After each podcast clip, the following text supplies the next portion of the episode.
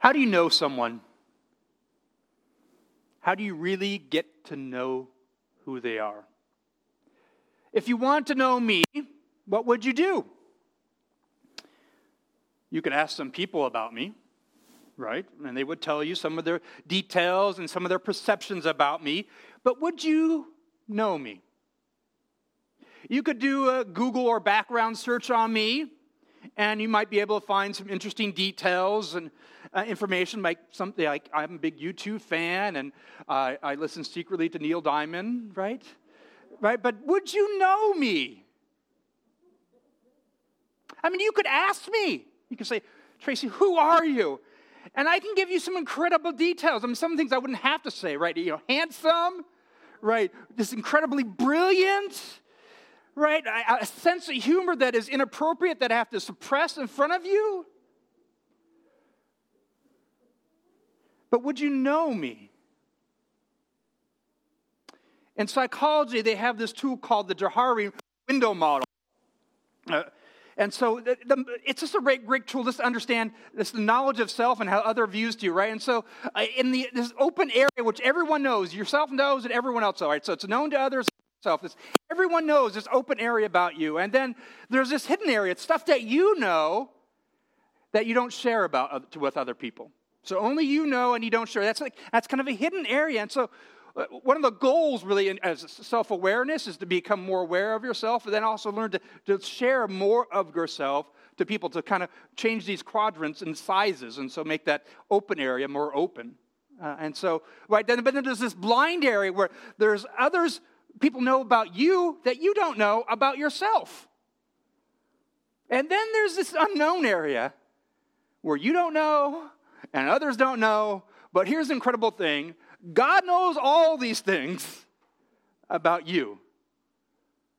Right?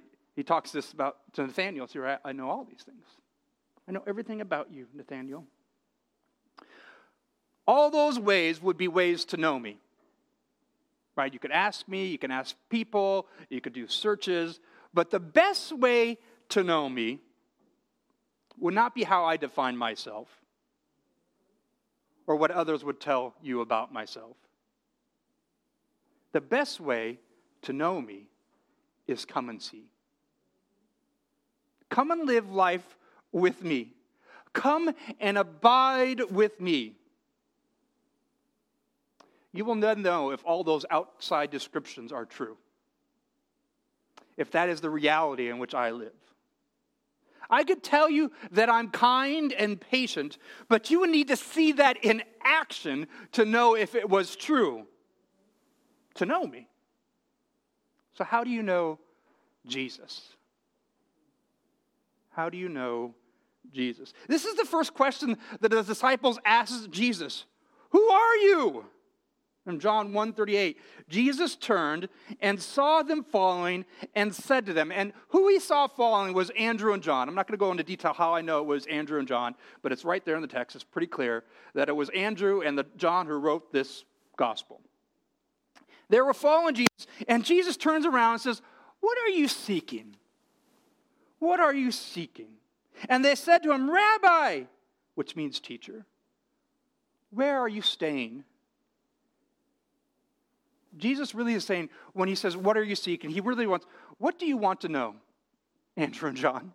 What do you want to know? What's on your mind? He's also asking him, What do you want in life?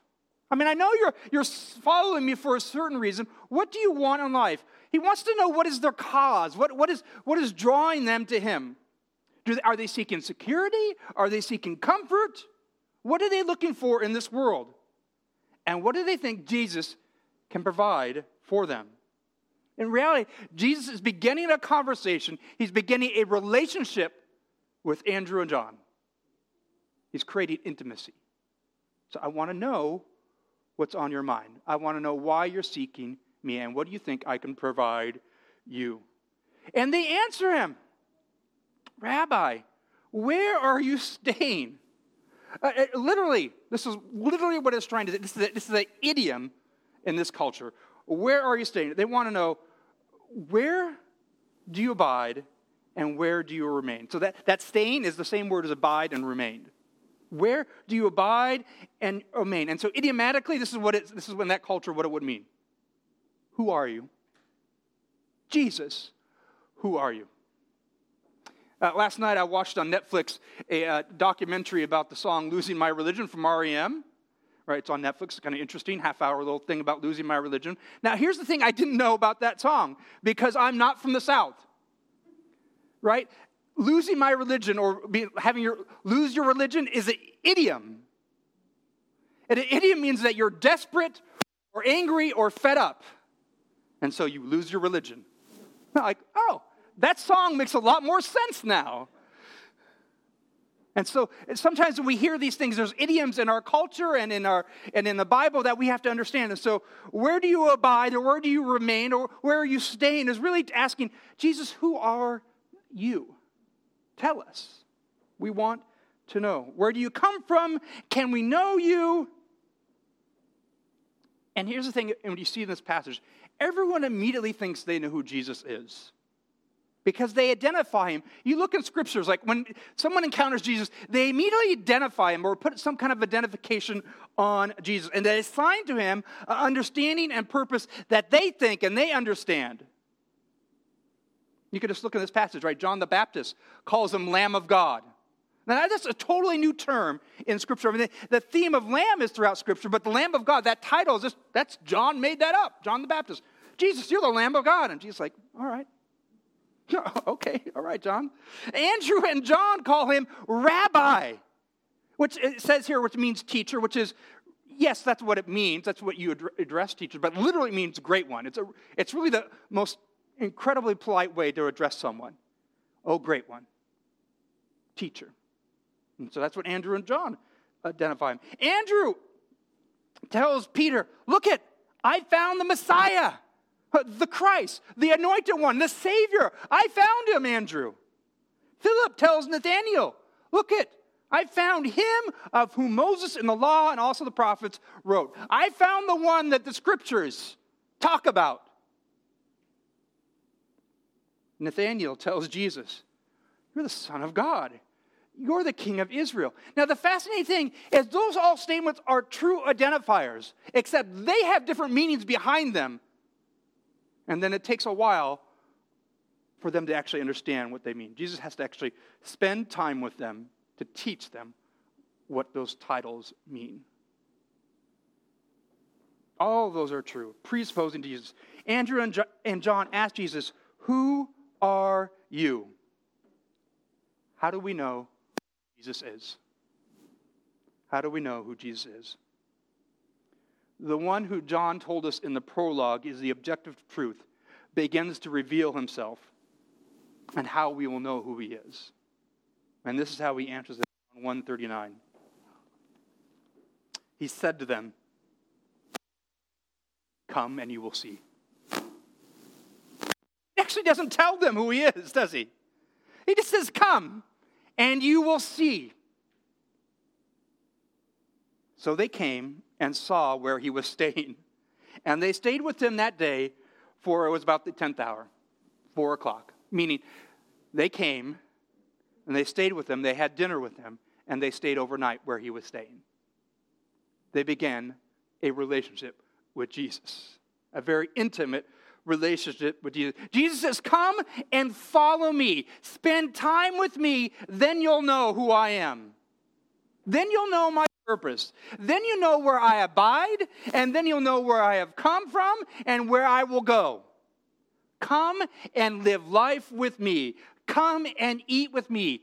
Come and learn. And then you will know who I am. I mean, this is actually very traditional rabbinic teaching. All right, if you were to learn under a rabbi, you didn't just come and learn under a rabbi or a teacher and just, hey, tell me a bunch of propositional truths Uh, that I need to know? They would. But they would also, our rabbi say, hey, listen, you can know what I know and you can do what I do. I want you to follow me and all my behaviors and all my thoughts and all my actions. I want you to learn everything about me so that you become follow my footsteps. Not just in thought, but in actions. And that's what Jesus does with his disciples. Come and you will see. He doesn't just start listing, all right, here's all the things you need to know. He says, no, come Spend some time with me, and then you'll know who I am. You want to know you want to know who Jesus is? Spend time with him. Walk with him. The disciples spend the next three years, day and night, with Jesus. And it takes them that long. And it takes the cross and the resurrection for them finally to understand oh, that's who you are. That's what you meant. This is why you live that way. They, all those titles they begin to understand, but they don't understand them fully until they live with Jesus. And it takes time. Only then does he flesh out who he is. What is it? this, is this is a fundamental truth of knowing someone. I can hear someone tell something about Jesus. I can speak to someone, I can tell you who Jesus is. But here's the thing you'd actually need to experience it. You need to walk with Him, you need to be with Him. You just can't sit, hey, I'm going to go to a seminar and find out who Jesus is. I'm like, yeah, I know Him. You've got to live life with Him, or better yet, He's got to live life with you. Then you really know who Jesus is. It's not just a list of of these facts that I can give you about Jesus. This is who he is.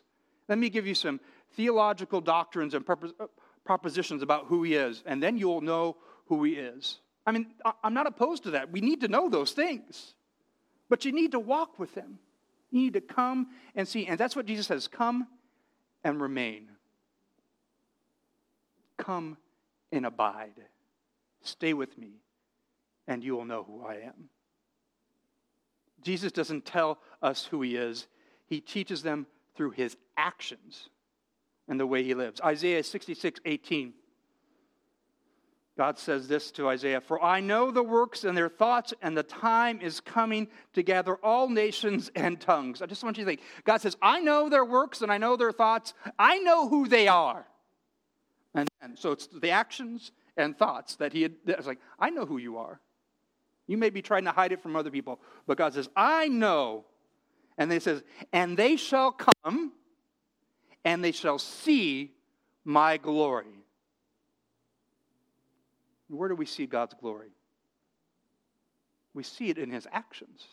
We see it ultimately at the cross. I mean, you want you want to know God's glory? You don't just hear God say, I'm glorious. There's, there's a reaction to, there's an action to God. That he's like, yes, I will see my God. You will see his glorious actions, and you will know that he is God.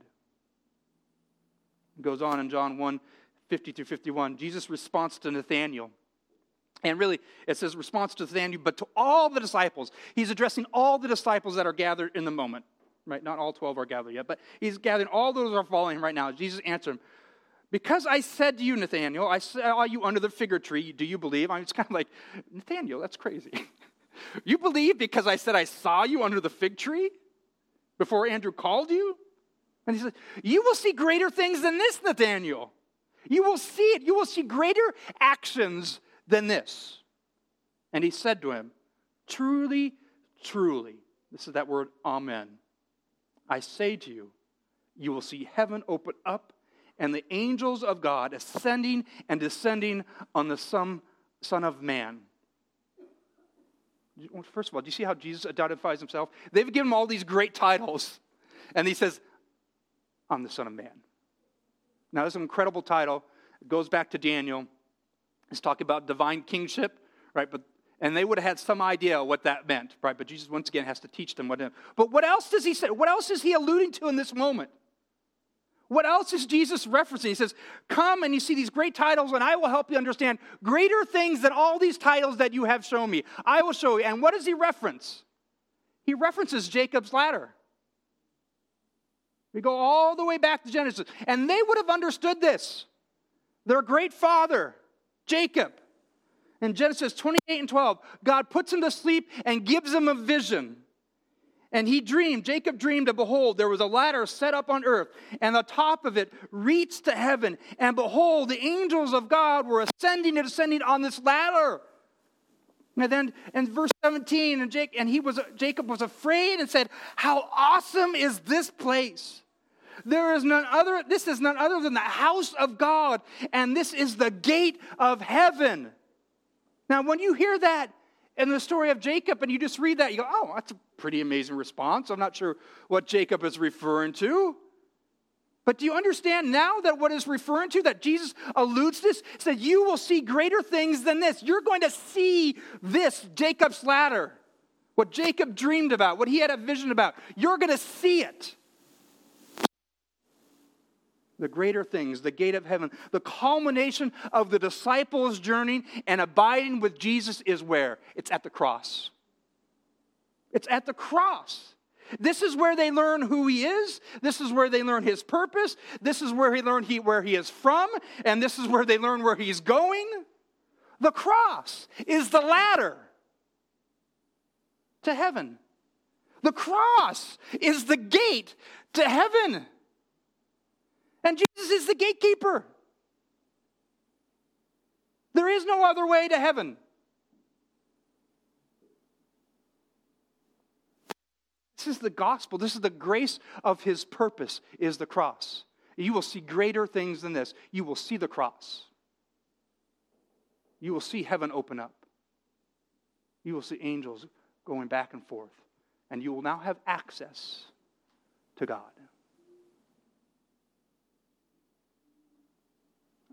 Mean, that should just blow you away. That Jesus just alludes to it's something we can just look right past, but he alludes to right there at the very beginning of who he is. They don't understand it at that moment.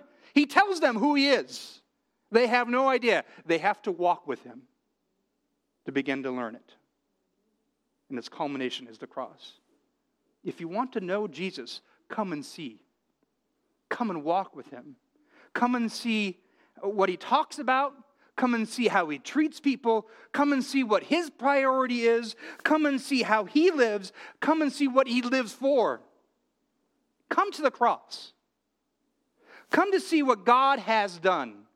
Come and see what love has won. Come and see what love is and who love is. Come to the cross. Come and see Jesus. Spend some time. Spend your life with Jesus. Don't just dismiss Jesus. I, am actually come to him intellectually open and honest, and don't just say, hey, who are you? Come and follow him. Come follow him. Come and learn about him. Come to see who is this person? How does he live? How does that match up with what he's, who he says he is? Simple, right? Come and follow Jesus. You want to know Jesus? Come and follow him. So, how do we bring people to Jesus then? All right, we know that's our mission.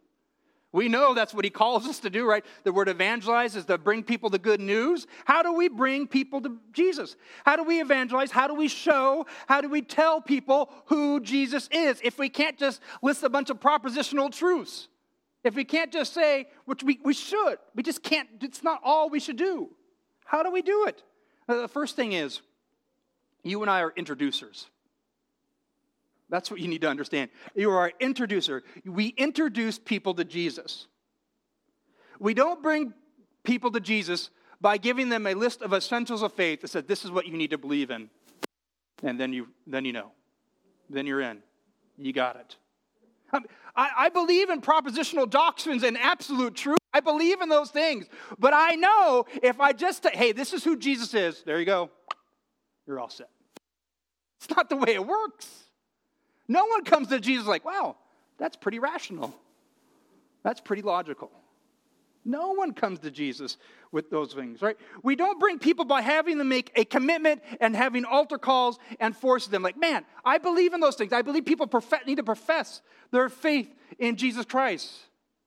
But just having someone come up and profess doesn't mean they know Jesus. It doesn't mean they're following him. Anyone can utter those words. I don't know if they believe it in their discipleship. Being a student of Jesus is a journey. It's a journey that takes time. that you walk with him. Evangelism is, is pre discipleship. That's how he described evangelism. Right? I'm going to introduce people to Jesus. Jesus. And we're going to say, hey, I want you to just come and see who he is. Did you notice that there's a bunch of introducers in this passage? There's a bunch of introducers. John the Baptist introduces Andrew and John to Jesus. Says, hey, he's the Lamb of God. And they follow him. Now, does John tell them everything about Jesus? No, because John doesn't know everything about Jesus. He later eventually asked Jesus, Are you the one? Are you the Messiah? Andrew. Andrew introduces his brother Peter. I want to introduce you to someone. I, th- I think he's the Messiah. I think he's the Christ. I think he's the one who will come. I, you just you got to follow him. Introduces him. Philip introduces Nathaniel. Says, "Come and see." You got to come and see who this guy is. Who introduced you to Jesus? Who introduced you? Someone did. Who introduced you? Who invited you? Say, come and follow this guy. There's a few things that I know about him, but I know what he's been doing in my life, and uh, it is unbelievable what I'm learning about him and how I'm following him. Come and see. Come and see. Who are you introducing? Who are you introducing? Because that's what we're called. We're called to introduce people to Jesus. And we don't introduce people to Jesus by telling everything we know about Jesus to them right away. It's not very helpful. We, we introduce people by initially saying, hey, just come and see. Come and check him out. Not just once, but spend some time with him and see what happens. Right, we have this, this, this phrase and this mission, this kind of concept of the 413 at our church, right? 413 is our area code, it's where we live. So it's our mission field of the people that we're supposed to introduce to Jesus. And, and just ways we can use that number to be help remind where we say, hey, once a month, four times in that month, intentionally live out with people. Just live out with people that are non Christian. Just live out life with them. Spend some intentional time with them so they can know you. So you can reveal some things about them, right? And then one time, intentionally invite them to come and see, right? One time, to, hey, what? Here's the gospel. Here's a crystal. Here's who Jesus is. I want you to come and see who Jesus is. And then here's the, the three types of invitations we think there are. Come and see who I am, right? Invite them into relationship with yourself, right? Because people aren't just going to naturally, hey, I'm going to be in relationship with you. You got to invite people to be in relationship with you. Come and see who Jesus is, right? Invite them into relationship with Jesus. And then come and see who his church is. Come and see who his followers are. Come and see who his bride is. Yes, we introduce people with our words, and we speak truths to them. We speak the gospel to them. But we also introduce people to Jesus through our actions, right? Words and actions. We live out the gospel to them. We live out grace to them. We live out love for them. We live out the person who Jesus is making us to be, the person who has shown us that he is and says, hey, this is the character in which I am transforming you to be. I mean, Jesus doesn't just live a life that say, hey, this is what you can't do and this is what I can do. he lives a life says, this is who I am going to make you to be, a person in my character. You can do what I do. You can love the way I love. I mean, he knows it's extraordinarily hard for us. He knows the barriers for you, but he says, I know you can do this with me. We are the people that are to remain, abide, and stay with him. Right? That's the question they ask. Right? This idiom. Where are you staying? Where, where do you abide? Where do you remain? And really the question is, who are you? Because where you abide, where you stay, and where you remain is who you are. And then this should make no. Uh, pull out your Bible or open up your Bible on your phone to John 15. I don't have a slide for us because it's too long a passage. John 15. I mean, this is an important theme for John. This this remaining, staying, uh, uh abiding theme.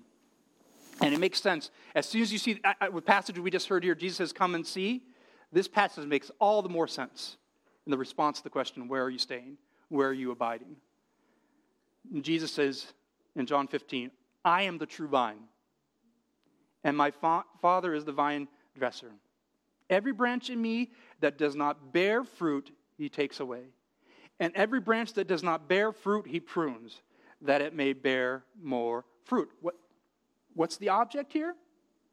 That there's something that you bear, that there's fruit that in your life that you bear. Not just a thought, not just a, a, a, ascertaining to certain propositional truths, which are important, but there's actions that live out in your life. It flows out of you. Already you are clean because of the word that I have spoken, right? You are not clean because of your fruit. You are clean because of the word that God has spoken in your life. He says, Abide in me, remain in me, stay with me, and I in you.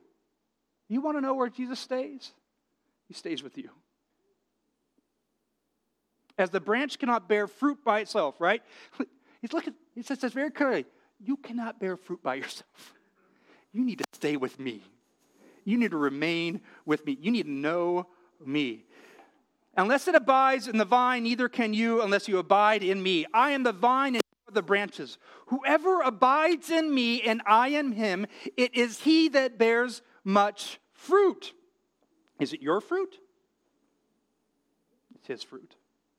It's his fruit that's through you. For apart from me, you can do nothing. If anyone does not abide in me, he is thrown away like a branch and withers, and the branches are gathered and thrown into the fire and burned. If you abide in me, if you remain in me, if you stay with me, and my words abide in you, ask whatever you wish, and it will be my and it will your will and it will be done for you. But this my father by this my father is glorified, that you bear much fruit so prove to be my disciples. As the Father has loved me, so have I loved you. Abide in my love. If you keep my commandments, you will abide in my love. Why is that? Why is it that you will abide in his love if you keep his commandments? What's the summary of the commandments, of all the commandments of God? Love. Love God, love neighbor, right? There's no law that we can make against that. You will abide. If you live out your life in that way and bear the fruit that Jesus bears, you will abide in his commandments and you will bear much fruit. I'm just the point is you're going to see action, right? There's action, there's evidence to this.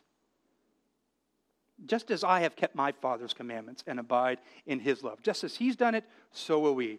These things I have spoken to you, that my joy may be in you, and that your joy may be full. This isn't to be a burden upon us, right? I hope you understand that clearly. But this is a joy. If you live out his character, if you live out the way he lived, that is a joy to us, not a burden.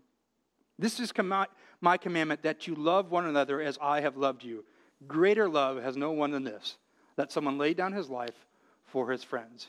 You are my friends if you do what I command you, which is love.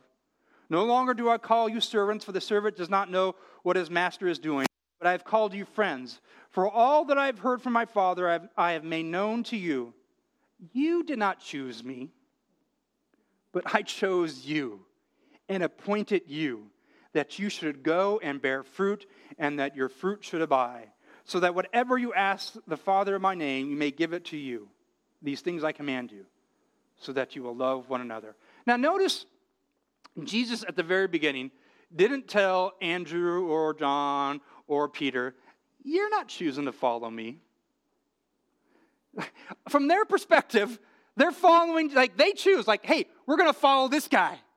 And Jesus, at the very end of his life, says, Listen, you, you know what? Here's a little secret. You didn't choose me, choose me. I chose you. I chose you. And he is that little hint in the end, right? I saw you under that tree. I knew who you were. They needed to come and follow him to begin to understand him. They understand his words, they needed to see his actions. And then it started to become crystal clear who is Jesus to them? Who is Jesus? Begin to have intimate relationship and they begin to to know him. If you want to know who I am, come and see. Come and see. Come and live life with me. Be an intimate relationship with me. You will learn who I am, for better or for worse.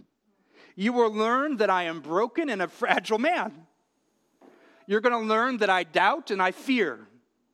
You're going to learn that I don't always love the way Jesus tells me to love.